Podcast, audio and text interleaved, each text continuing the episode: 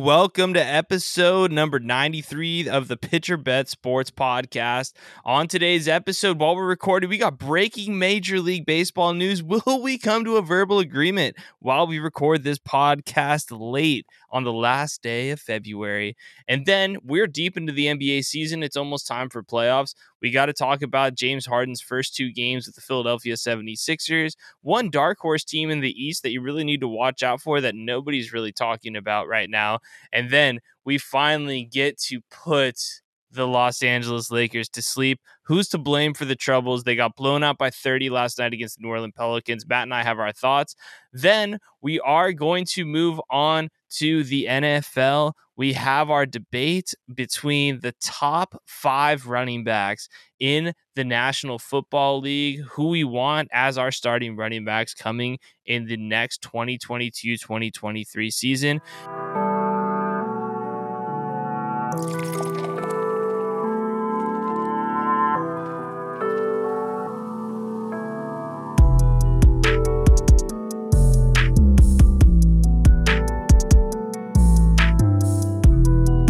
What's up, everyone? Thank you so much for joining. I'm your host, Matt Guest. With me out in Las Vegas, Nevada, is my co-host, best co-host on the planet, Matt Morris. What's up, pal? How you doing? What's good, everybody? Yeah, just chilling today, man. It's uh, kind of that bear season, right? We should yeah. be having spring training starting, I think, this week. It ain't happening, so uh, that's a little disappointing. I, as you know, if you listen to this, I'm a much bigger baseball fan than really anything else. Um, but dude, we got some news. That's a big yeah, news. yeah. Uh, the legend himself, Bob Nightingale. Uh, if you don't give him a follow on Twitter, you might as well. I think I saw his Twitter account move up from under 300,000 to I think he's at like 316 now. He is breaking news left and right out of Jupiter, Florida, where they're having negotiations about Major League Baseball, about getting this season underway. And you know, some pretty significant talking points. The rumor is one thing that they have agreed on is that they're going to go to a 12 team playoff. Right now, they have a 10 team playoff. So basically, adding one more team from each, uh, from the NL and one team from the AL. So I mean, nothing crazy, but you know, it's coming down to money at the end of the day. The players want a significant amount of money for their younger players in these short, uh, in these uh, rookie contracts, and then the owners, they're being honestly, in my opinion, really selfish. They just don't want to cough up the cash in this next agreement. So, Matt, before we talk about the money here, what what do you think about them agreeing to the playoffs here? Is that a big deal? I think it's going to make it more exciting. Yeah. I mean, think about most sports, uh, baseball, basketball, right? I think football aside, because football is is widely viewed in the regular season. People, you know, enjoy watching it. We turn in for the playoffs. You know, I, I know right. from a basketball perspective, I really don't watch a lot of games until the playoffs. Baseball, I watch a lot of regular season, but I'm an avid, avid baseball fan. So I know a lot of people that are like, ah, you know, baseball season, whatever.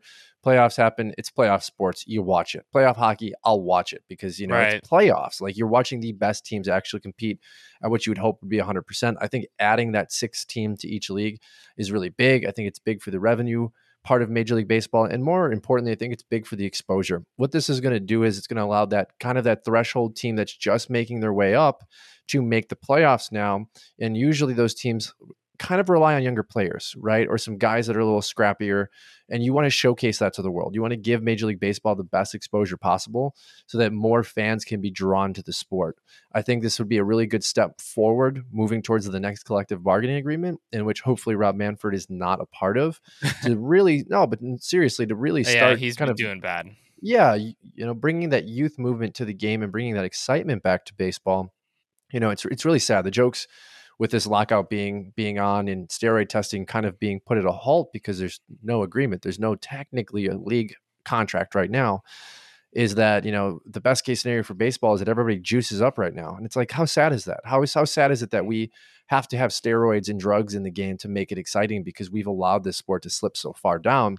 I do think adding that six team will really help for the exposure um, and it'll help for the money. So hopefully, come next agreement, when the Players Association comes to the table and says, "Hey, we want more money," they can look back and say, "We gave you more games. We gave you more playoff baseball, more TV exposure. Now it's time right. to give us money." And I, I don't think they have anything in place at the moment that can really push that envelope. So the money part is going to be very difficult. Yeah, and what's interesting about the steroid comment that you made there too, and if people are actually being serious about that, so yeah, sure, it was more entertaining, I guess, right? But at the end of the day, do you really want in 15 more years to have this bullshit that we have going on right now, where we have a Hall of Fame that the best players from the steroid era aren't getting in? Like it, that's just how it is. It doesn't seem like any of them are going to get in. The guy who leads the MLB in all-time home runs will not be in the Hall of Fame because of the use of illegal drugs, right? For um for baseball. So yeah, if that's the league that we really want to go to, let's change it to you know the XLB, right? Just let's let's go all all or nothing, right? Let's turn this into the WWE, you know, make it a total showmanship thing, and just have dudes super juiced, throwing 110 miles an hour, like putting their lives on the line for 162 games. Um, it is kind of a little bit ludicrous, but I think the extra playoff game will be fun. Does that mean? Uh, I'm trying to think of how that would work. So does that mean like they'll do like what the NBA does with the play-in tournament? Then will there be two wild card games? Will that how it go, or do you think they'll just pair everyone up one against six, um, two against five, three, four, and just start off the playoffs like that with five game series? So I see two things. The first option is kind of how, how I'm hoping, and it's what you just alluded to pair them up one through six, three game series, first round. Okay, right? Like, three game series, three oh. game series. Wow. Because you got to think about it. If I'm the number one seed, right? I'm the number one seed. You knock me out in one game. Maybe maybe you've got Corbin Burnes and you're the sixth seed, and he goes out there pitches eight innings, one hit, twelve strikeouts. You know, you you, you sacrifice, squeeze a run. Josh Hader comes in, you beat me one to zero. I'm pissed. I just want no, 112 no, no. So this, games. so this is what I'm thinking. No, no, no. So I'm thinking six plays five, winner of that plays four, and then they go into that um the, the normal playoff seeding, right? Where the the winner of those two wild card games or that one wild card game ends up playing the number one seed. So now they've depleted, say they are that six seed, they've depleted both of their best starting pitcher or both of their, you know, their best tactics uh, for lack of a better way of explaining it. So then they do come in a wounded soldier. So it then gives that number one seed kind of a very big advantage actually in baseball because pitching matters the most. That's more what I'm thinking, not necessarily a one game like like how you just proposed it. I was thinking more like how the NBA play it, uh, playoffs do it right now. Well, yeah, and that would be my that would be my second option, right? You do you place five and six. It's a one game playoff. for the number one wild card team gets a gets two days off. Right. Five and six play. Whoever wins moves on to play four. Again, you know, you guys play determining, you know, home field advantage based on that four seed. And then after that, you go into seeding. But I, I like option one a little bit better. Three game series. You know, the Dodgers last year would play maybe the Mets. Uh, oh, it would have been the it no, it was the uh the Giants uh were the number one seed. I forget who was the team after the Dodgers in the wild card last year that just missed. Cardinals. It was the Cardinals. Cardinals yep. made it. Cardinals, exactly. They made it. Anyways, point hmm. being, like I, I think what you do for baseball in that that factor is one should not lose to six. It's a three game series.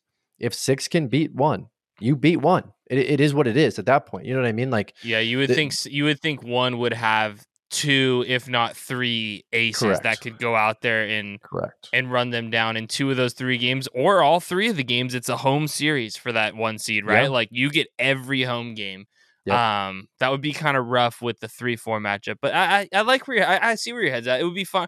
I think it'd be entertaining either way. Baseball, like those wild card games, are always more exciting because it's it's all or nothing. It's Gerrit Cole getting fucking thrown out in the first inning because he choked, and Red mm-hmm. Sox fans are chanting his name, and they're you know like that's just that's the magic of baseball, and that's where you pull in, like you were saying with all of this, the casual fans, or you get that younger crowd in because that's like you I you watch a nine inning game when it's like that. Well, and there's a flip side to that too, right? You play 162 games to have your best pitcher go out and choke. Season's over, right? Like, yeah, but- I think it's very hard to continue to promote the game of baseball when the Yankees get knocked out, when Gerrit Cole has a bad game. It's almost negative press, right? But okay, sure, Yankees yeah. lose game one. They have two more games while they have to play, you know, in say Tampa, right?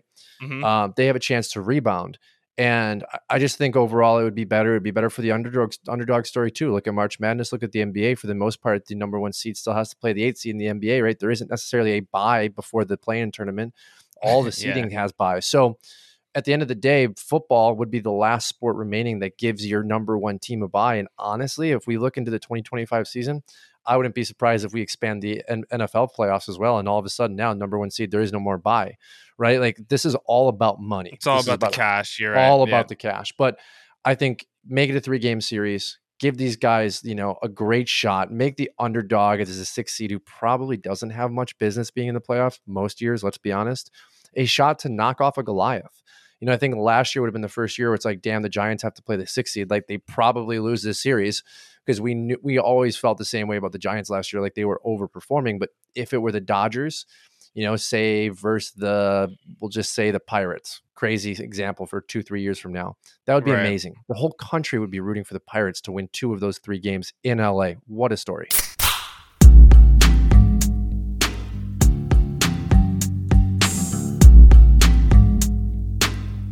Yeah, speaking of the playoffs and that play-in tournament, man. So we had one of the bigger matchups of the NBA season. You know, it's still the beginning of March here, so we're just rounding into playoff form. But the Miami Heat played the Chicago Bulls tonight, the night that we're recording. And I really just wanted to check this game out more or less for for the eye test, Matt.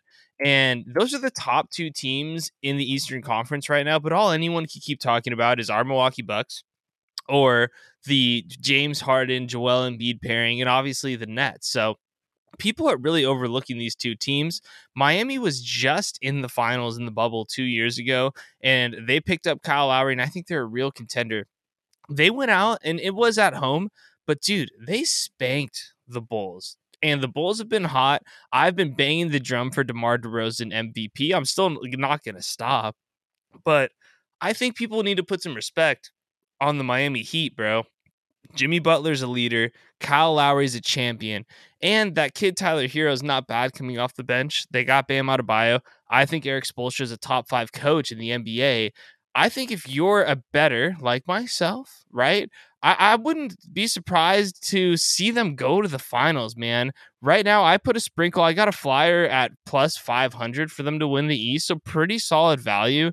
They're the fourth big, uh, fourth uh, least odds to win come out of the East. Three teams are ahead of them, and they're plus a thousand for the championship. I didn't feel bullish enough to bet them there, but I could see the Heat if they can clamp down on defense and get anybody to contribute on offense. Um, I, I could see them coming out of the East. I really could. They're a good team, man. Well, yeah, and the Heat beat up on the Bucks to start this season. I think that's my big issue with the Heat, though, is we see these amazing performances. We see them dominate the upper tier of that Eastern Conference. But at the end of the day, if you look at that roster, you know, there's still a few holes that I'm a little bit uncertain of, right? You've got Lowry and you've got Butler. So you've got some mid tier shooters. Herro, you know, if he's on, you'd consider him an elite level shooter. Sure. Um, who's the kid that they signed to that big contract this offseason? Duncan? Robinson. Yeah, he was on Duncan their team in the bubble too. Yeah. right? So, I mean, there's some pieces that I like a lot, but there isn't that number one superstar like Brooklyn or Milwaukee has. Uh, I definitely think they have a better supporting cast, but come playoff time, it's about the superstars. Jimmy Butler, obviously, the last couple years has played well, but he's also had a few dud games. I think his like 50 point performance in the playoffs a few years ago is still very memorable. I'm not sold on Miami Heat. I don't watch as much basketball as you. I still think from a from a Heat fan perspective and an NBA fan perspective, you got to go through Brooklyn. It's not even about Milwaukee anymore. I agree. It's about it's about Brooklyn. What Kyrie Irving did to the Milwaukee Bucks the other night, single handedly mopped the floor with them, just shows you that this is a superstar driven league. And come playoff time, the Miami Heat have to stop not only Kyrie but Kevin Durant. And we're going to talk about some of the other guys here in a little bit, but that team is no joke. Seth Curry, Yep. Drummond, they're playing well together. They may have lost the trade long term, but what they've acquired for this season might just be enough to push them over the hump. And I just don't see the pieces from Miami being able to knock them off. You would need Robinson and Herro to shoot very efficiently in the playoffs, and you would have to have Butler and Lowry regain and continue to perform at their all star slash peak levels of their entire careers. And you need Bam. You need to step up from Bam. There's a lot of things that I, I need to see from Miami before I crown them the East champion. But man, if there's anyone that can beat Brooklyn, you might be right. I might actually take the Heat over Milwaukee this season. Yeah, well, my big thing is that I think they match up defensively. I agree. I, they their issue is on offense, but Butler's shown to star in the in the playoffs. But last year he last year they played bad. But I honestly like, and I gave the Lakers this excuse. I thought they're just tired, man. You know, like they were that bubble was a lot. They were in there for a long time. The shortened season, you know, they had a ton of injuries, so I give them a flyer, but hey, they also have PJ Tucker. And not that PJ Tucker dominated KD by any sense of the imagination. Not that he even stopped them, but he was a factor into getting Milwaukee a few wins against the Nets in those middle games, you know, the game threes, the game fours. But I totally agree with you, dude. At the end of the day, if Kyrie's healthy, if KD's healthy, it's all about the Nets, bro. Like I, I there's Kyrie is so good. I tweeted it out too, man. Like he does something to Jrue Holiday when they play. Like it's something you're not going to see on the stat sheet. So, like I'll just be upfront. Like Kyrie did shot like 40% against Holiday. I saw the bullshit. He puts fear into Jrue Holiday's eyes, and Jrue turns the ball over, makes bad decisions, tries to be a little more selfish than he normally is. Kyrie just asserts his dominance. He is the best scoring point guard in the game right now off the dribble, from the perimeter, inside, mid range. And Jrue knows he doesn't have an answer for him. And Jrue Holiday on defense is the heartbeat of that Milwaukee Bucks team. So I agree with you. If Kyrie is healthy, I, I think it does go through Brooklyn. We're gonna get to the trade here in a second, but I, I you're spot on with that. Well, and the last thing I'm going to add about that is, you know, they talk about defense winning championships. I think that's why Milwaukee won that championship last year. But the the reason I talk about superstars in the especially in the NBA playoffs, it's because an incredible superstar like Kyrie Irving, generational talent, put all the oh, mental yeah. health aside, oh, all the oh, drama yeah. aside, he makes Jrue Holiday look bad. And Jrue oh, Holiday, oh, yeah.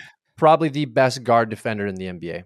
You know, if not the best, top five, and it's within you know fractions of a difference. Sure. To have a guy like Kyrie Irving that is just so much better Miami's got to not only play against him, Milwaukee's got to play against him. You've also got the best player in the NBA on the bench hurt right now. Like it, right. it's just mind-boggling to think.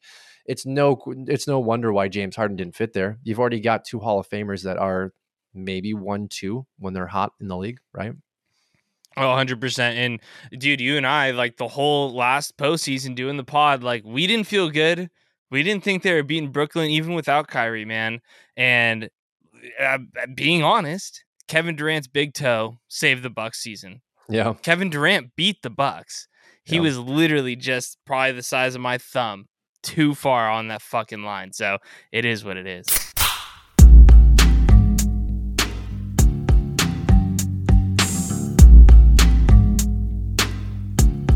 All right, moving on to the Brooklyn Nets even more here. So we're about a week into the James Harden experiment. They've played two games. Him and Embiid have just been dominant to say the least. They're both getting to the line better. Harden is playing at his all-star level.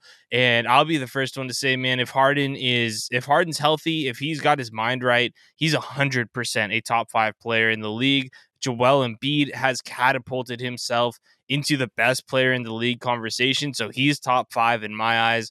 And any team with two top five players is an elite playoff championship contender to me.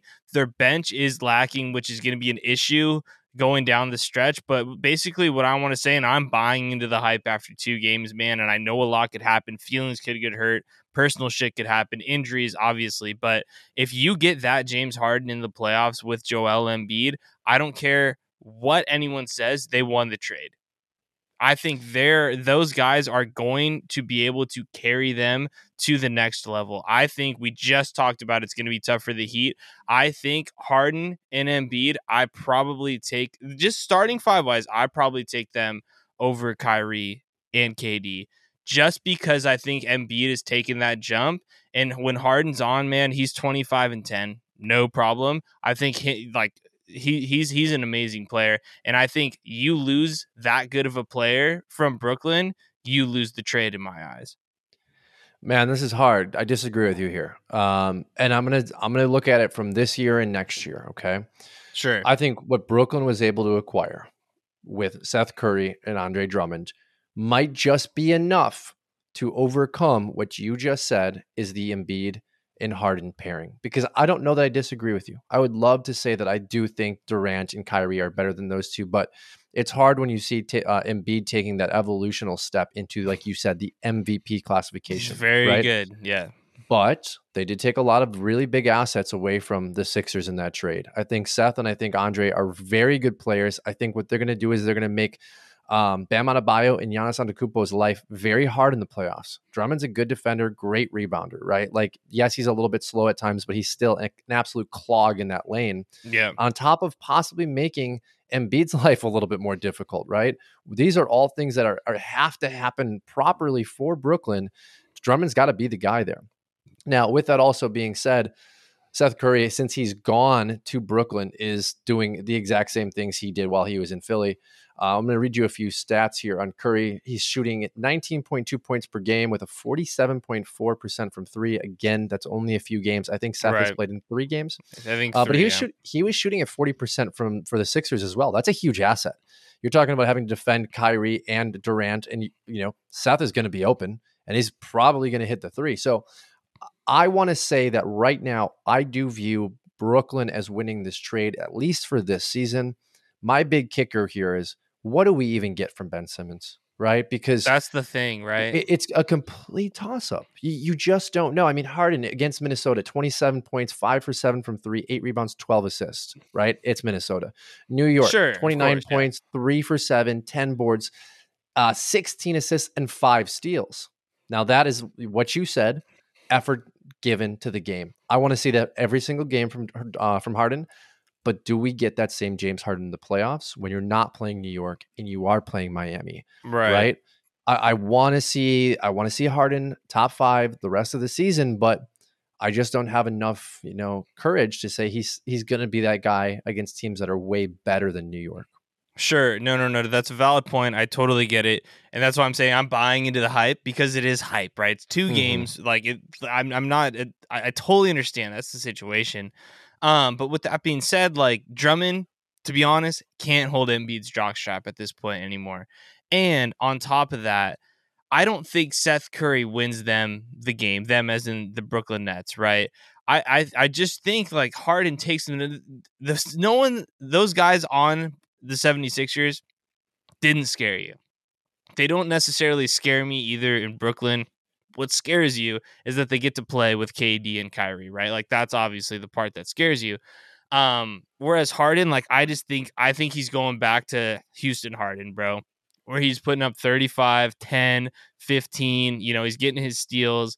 And this is his moment. Like I think this is the defining moment of James Harden's career. And that's why I have so much confidence that they've won this trade because I don't think James Harden can let his legacy go one more offseason without an NBA Finals appearance. I really don't. I think this is going to be the peak James Harden that we've ever seen in his career. And if it isn't, his legacy's done, in my opinion. So that's why I have so much confidence that the 76ers won this trade because if Embiid stays healthy, bro, and I I don't like the Sixers. I'm wearing my Bucks hat. I'm a Bucks fan. Like so I mm-hmm. but I want to see them healthy. I want to see them make a run because what I'm seeing from them in two games and what I know Harden can do, bro, that they they might be the best combo since Shaq and Kobe. Like that's the potential I have for them. That's a lot, but it, like it's re- I think it's realistic. Yeah, um, I'm not going to agree with that. Um, we're gonna see. Uh, I'm just gonna. We're, we are. I'm excited to see what happens because I think and I know you are 100% correct. This is the defining season for James Harden. And you're right. If he can't make the finals, if he can't win with an MVP Straight caliber up. center, and Harden's a way better shooter than And Kobe. Tyrese I don't- I don't, playing I don't great. care Yeah, where the arguments are. He may not be the same, you know, uh, he may not have the same ability to drive to the rim that Kobe had or, you know, create as much spacing as Kobe did. James Harden is a drop dead better shooter than Kobe. sure. Um, now, Embiid, maybe not as physically talented as Shaq, but maybe a overall better presence in the post at times. Um, I still revert back to last postseason. Durant and Kyrie were going to cook the Bucks. You're going to cook them alive. Durant and Harden, I know, bad hamstring, not the same. And maybe the, the proper pairing was Kyrie and, and Kevin Durant, right? Maybe the proper pairing is James Harden and Joel Embiid. I, as a Bucks fan, personally hope we see an Eastern Conference Finals, seven games between these two, because I want to see James Harden rise to that next tier. I want to stop talking shit about James Harden. Same. But as of right now, I can't What I've had 10 years to watch this guy fail, fail, fail. Everything he's done, failure. Uh, you know, like all the MVP conversations, all the great performances. If you can't get your team to the to the promised land, what are we doing here? That's the whole point of the sport. So we will find out this season. I really do hope we have that Eastern Conference Finals because I I want to know myself. You know, who's right, me or you?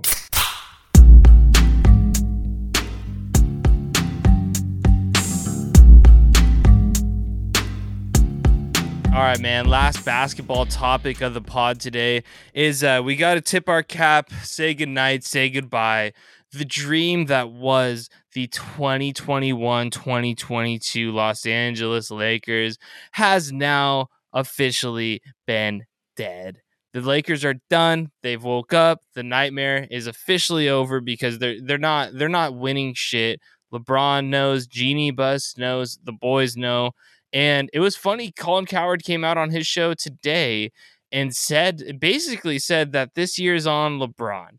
And Colin said that they had the deal in ink ready to go for Buddy Hield to go to the Los Angeles Lakers. Instead, allegedly, LeBron said, Nope, I want to play with Westbrook. This is the pairing that I want. And basically, Nolan void that contract. The rest is history, right? Kuzma, KCP, Montrezl Harrell go to Washington. They get uh, Russell Westbrook and basically a bunch of older assets. The Lakers are trash. They lose by 30 to the New Orleans Pelicans last night. But Matt, I, I don't necessarily blame LeBron James for this season. Yeah, maybe it was his roster construction. Yeah, maybe he was the one who made all these decisions on bringing Carmelo in and making this kind of like the boys' club in LA. But LeBron's done his part on the court. He's played. He's he's played like a top five player in the league. He's old. He's in like his 20th season, 19th, 20th season, still playing at an MVP level. Who I blame is Anthony Davis, dude. Where have you been? I was ready at the end of last season to put Davis in my top five and say LeBron can't be a top five player because he's not even the best player on his team. And that's what Davis was for a good stretch of his career as a Laker thus far. But when he's healthy, and yes, I know he's been hurt a lot, he has been, in my opinion, the most disappointing player in all of basketball this year, and he's let the Lakers down.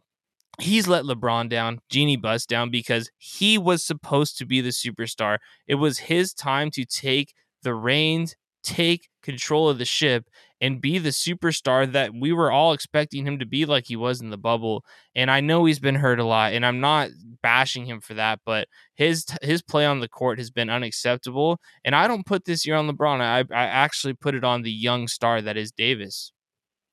Well, and you you attach Young to that. At what point do we strip away Young and we just stay veteran, right? Yeah. I know he's still under 30. If I have to do a little research, I, I will, but Yeah, I'll check it young isn't as young isn't the word we can use for him, but I will agree with you. And I won't put it on his performance on the court. I'll put it on the acquisition of Anthony Davis. I know that they won a championship. Now the problem with that championship is it's being called into question as being, you know, the phony baloney bubble championship, which Mickey I Mouse. I, the Mickey Yeah. Mouse championship. But I do believe it was legitimate. You know, every team had to go through the same process there. But the point I'm trying to make here about Anthony Davis is this is what happens when you trade for an elite level player you mortgage your future for that player, and it doesn't work out to have a five year window you expected. You know, you had really one season, which was the Mickey Mouse Championship.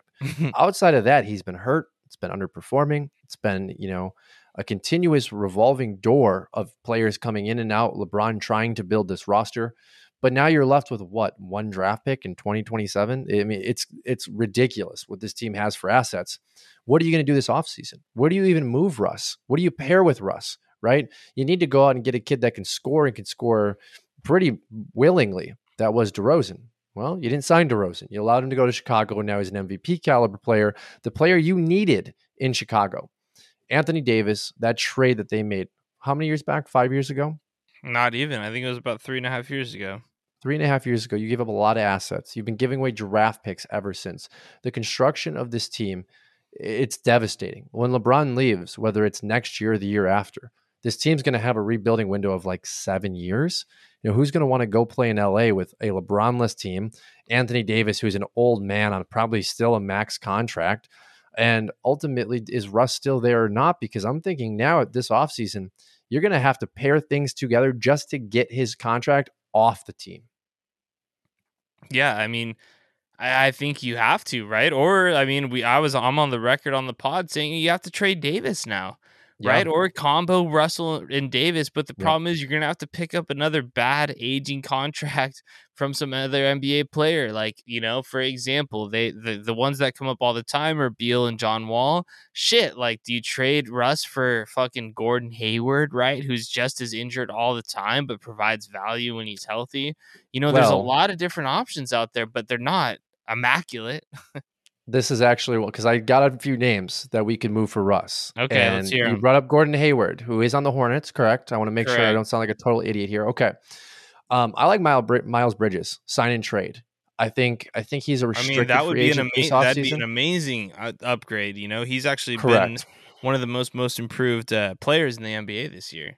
Correct. So if there's any way that you could contact the Hornets and get Bridges and get Hayward without moving Davis, I'm talking every Sure. asset you have left. You know, pick swaps, everything. You've got one more run with LeBron. You put Bridges, you put Monk, and then you also add, you know, Hayward, LeBron, and Davis. That's a team that actually can win. You sign a couple guys off the street for that veteran minimum that want to play with LeBron like he's done his entire career. But the problem is those assets. What do you have to pair with Russell to actually go out and get a guy like Bridges? Do you even have enough, right? Do you have to take on Hayward in order to make something like that happen? Another name, I think, I think Sexton from Cleveland. You know, I again, I don't know that this team being young would take Russell Westbrook because probably a liability to the chemistry and the creation that they've had from their own roster construction. Yeah, But Sexton would also be, you know, uh, a shot creator, a guy that's a playmaker, similar to Westbrook. You know, Westbrook's averaging four turnovers per game, which is pretty bad. But Sexton's younger, provides more value into that window when LeBron is gone. yeah. I don't. I think the Hayward's a lot more realistic, especially with the more Michael Jordan ties and Russ Westbrook. I know uh, Westbrook and Jordan have a pretty good relationship. That backcourt of LaMelo Ball, Terry Rozier, and uh, and Russ Westbrook would be uh, comical to say the least. That's for sure. And even Terry Rozier, right? Like he he could be a guy. He's got a pretty big contract over there too. But at the end of the day, these guys that you're going to bring over are they're not winning you a championship. And I think that's the problem. And that's why LeBron's getting a lot of flack from guys like Cowherd, and, and rightfully so. You know, he definitely does. But at the end of the day, that's where I just go back to Davis is like, Davis cannot be an afterthought. It's like LeBron and AD, yeah, absolutely. You can surround three average to above average NBA players, and they are title contenders. Right now, you can't say that. And it's not because of LeBron, it's because of AD. And that's my point. Well, and Cowherd can shove it. I mean, Buddy Hield makes you a championship contender. with Fuck a, with off, the top five AD, sure, Colin. yeah. Sure. I mean, but no, Buddy I know. Sucks. Yeah, I know what I mean. Like he, yes, maybe he's a little better with LeBron and AD, but like I get where LeBron was coming from. You know, the the Russell Westbrook experiment didn't work. It just Yeah. and it didn't work because you know Russ is having a bad season, AD's having a bad season. Like there's a lot of pieces that go into play there. But you're right, man. This is all on Anthony Davis. Like he's you talked about him being a top five player this offseason, right? You were I went to bat the for drum. him. Yeah, You hard. I look him. like an idiot now. I mean, no, he's hurt. Uh, yeah, But- know, but like, But come on. this is what happens when you know you you go from top five to outside the top twenty. Is that fair? Right? Like, uh, is He- that I mean, you could you could make the argument this season, Yeah. hundred percent. Yeah, it sucks. absolutely? Yeah, So I mean, I, I just don't know. What the, and I, I'm not a Laker fan. I like LeBron. I've loved LeBron since he came up. Um, I just think this is hilarious because I'm looking at this 10 year window and I'm like, you guys are screwed. You're Oh, screwed. yeah. There's, Yeah. there's no one coming to save you. There's no draft pick that you can get. Yeah, sure. You're maybe your second rounder, you know, 52nd overall will be the next Michael Jordan. Good luck. Yep. In three seasons, LeBron has put the Lakers in a way worse spot than Kobe Bryant ever did when the Lakers gave him his legacy contract and he made the Lakers bad for a while. And just to think, bro, that they did make all the right decisions, but they were in too much of a win now scenario once they got LeBron, bro. They had Julius Randle, they had Brandon Ingram, they had Lonzo Ball. They have all these guys that would be the perfect fit to surround your team with. But you had to make the big splash trade for Davis, right? Understandably, you had to give away all those assets. Had to make the big trade to get Russell Westbrook. You lose Caruso over it. You lose all the assets that you sent over to Washington, and it was a gamble. And at the end of the day, they they fucking missed bad. Well, they won a championship. you know what I mean? When we look back on sports in 50 uh, years. Yeah. No, but seriously, in 50 yeah, years, you're right. Like, yeah. You're going to look back to that that season, that COVID season with the bubble and say they still won the championship. Yeah. And LeBron's and still going to Yep. Yeah, and Dave and Davis has a ring. LeBron has another ring. Like they're getting a lot of flack right now, but they did their job. LeBron came to LA, won a championship in Florida, right? And th- th- that's all that really matters. It just sucks because you're right. Stripping of all those assets, it leaves that team. It leaves that team dry and dead.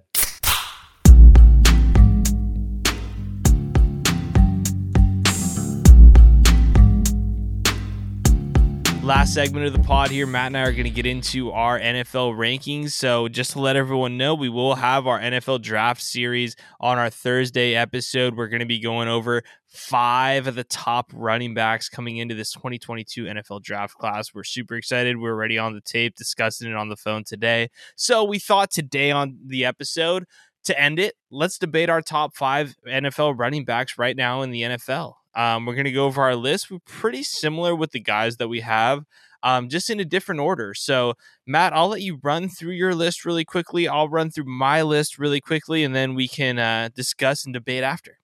Yeah, let's do it. So, I'm going to take the same approach I took with our quarterback class. Uh, I am going to take the idea of who I want going into the 2022 season, kind of stripping aside all of what they've done in their careers, solely focusing on their current talent. Uh, number one overall, Derrick Henry. I think that's a unanimous lock here on the podcast. Hopefully, we'll see. number two, I have Jonathan Taylor, breakout season. We're talking about a guy that can stay healthy, pr- unbelievable production.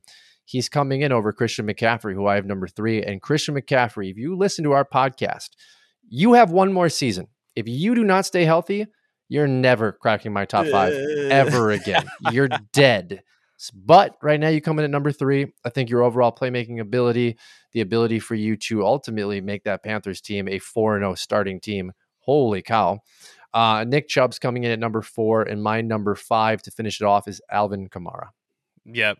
So my criteria for the running backs is actually the same as yours. The reason I don't necessarily take in career accolades nor the longevity is at the end of the day, um, the running back position doesn't hold up that same weight, or no running back really in the NFL outside of Henry holds up that weight like a quarterback. For my example, was Russell Wilson in the top five, where you kind of dismissed that because of your point that we made on the last podcast. So my list is going to start with Derrick Henry. I think this one isn't much of a question. He's the best running back in the NFL. He's the most dominant uh, three down back that we have. You can give him the ball 30 to 50 times a game, and his durability is unlike unlike anything we've seen. Minor hiccup this year, but I'm not worried about it. Second, I'm still going to run with Christian McCaffrey in my number two spot. I think when healthy, and I agree with you, same thing. If he's out again this year, I'm fucking done with him. If he misses, you know, more than a quarter of the season again, like I, I am done with him and I will rank him accordingly. But I will give him one last shot because I truly believe he's the most valuable non quarterback in all of the NFL when he's 100% healthy, and the numbers are pretty undeniable there. The third, I am actually going to put Alvin Kamara, uh, Kamara, and it's the same reason with McCaffrey. I believe his value outweighs a Jonathan Taylor. I will see, and it's going to be on display this year. It, it was in this past season, but he was a little banged up. I think he provides that overall three down back, that value every single game for a team with a lesser quarterback. So we'll see. Like this will th- these two will be um uh very well judged throughout this NFL season between these CMC, Kamara, and JT. JT, I have at number four. Breakout season, Wisconsin guy. We love him. Had the best season out of any running back this past season. It can't go ignored. His rookie season can't go ignored. He's gotten rid of the fumbling issues that he had in college, which were terrible. Um, so I have Taylor at four, and then I think this one's not really much of a negotiation. We talked about it on the phone, and let's start with this guy, man, Nick Chubb, bro. I know we have him down here as number five. I know he has injury issues, but as I was telling you, and and I believe this isn't bullshit. This isn't just saying for the pod. I think he may be the best runner of the football in the NFL. His awareness at the line of scrimmage, his breakaway speed, in conjunction with his overall strength, I think is unmatched in the NFL. His big problem is literally every single season he's played, he's been hurt. But when he's out there, God, is he dynamic, man. So Nick Chubb comes in at five. Yeah, I I love Nick Chubb. Um, you said it best. You know, he's always going to have a couple game hiccups where he's hurt, but let's really look at that Cleveland Browns team. And, and if you think about it from a roster construction, Jarvis Landry, formerly Odell Beckham, right? You have Kareem Hunt out there. You have Baker Mayfield. Who do you really think about as their lead offensive guy? I at least think it's Nick Chubb right? Everything that's gone on with all the drama, with all the lack of success, with all the lack of production, Nick Chubb has been the guy that continuously, week in, week out, puts Cleveland in a position to at least have a chance to win the game. It's always been Nick Chubb. That offense runs through him. He's been a workhorse. So I think that's probably why some of the injuries are there. And secondly, with that, we're going to talk about this on our draft series on Thursday. But Nick Chubb also in college didn't have as much wear and tear as some of these other guys coming out into the league right now, like Derrick Henry. He did get to share time with Sony Michel. I think maybe that's one of the big reasons we see that continuous injury, injury knock on him. But if you're talking about Nick Chubb in the top five, I absolutely fully agree. I think I think any given season, this kid, if he plays 16, 17 games, could go off for 2,000 yards. I really do believe in Nick Chubb. Uh, the only thing I would like to see, kind of like Kamara and CMC, I'd like to see a little bit more in the passing game. I think Kareem Hunt kind of have stifled that development for his career. You know, having such a great pairing with uh, Hunt and Chubb is so beneficial for that that team. And that kind of brings me to my next point with Alvin Kamara. Well, there's a couple of guys on Thursday we're going to talk about coming up in this draft that absolutely need to be paired with him.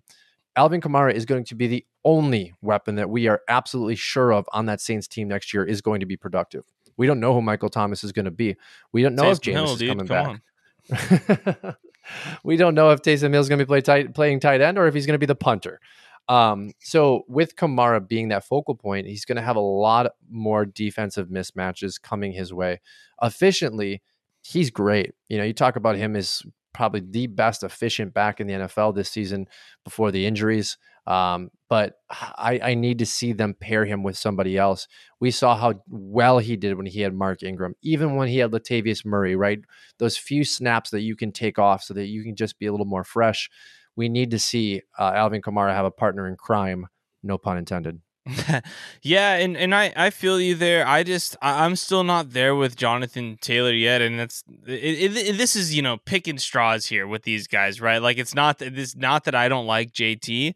Uh, once again, Wisconsin guy, dude, loved him since college, but I personally would just ride with Kamara over him. Honestly, I just think what Kamara can do and provide for you, even as like a slot receiver. I think he's the ultimate gadget back as well as Christian McCaffrey, which is why I have them above Jonathan Taylor. And the only reason I don't have them above Derrick Henry is because I truly be- believe Derrick Henry is head and shoulders the best running back. And I've felt that way for two years now. Um, I'm a massive Derrick Henry guy. And just the what Kamara and CMC bring to the field every single game is just something that I think Jonathan can get to next year. Don't be surprised if you see his route tree extend this next season. If you see him catching up to 50 to 70 balls, unlike this last year, because it's going to be a way to keep him around longer and keep him healthy. Because to your point, he did take a lot of wear and tear at Wisconsin. He was a 2,000 yard back three years in a row. And, you know, obviously his first two years in the league, he's been getting a lot of touches. So I think I could see JT moving in front of a guy like Alvin Kamara next season 100%. I just personally think the asset that is Kamara, the asset that is CMC, is just more valuable at this point than Jonathan Taylor. But fuck, man, who knows? Kamara could only play 12 games again next year. McCaffrey could only play like eight or nine games again next year.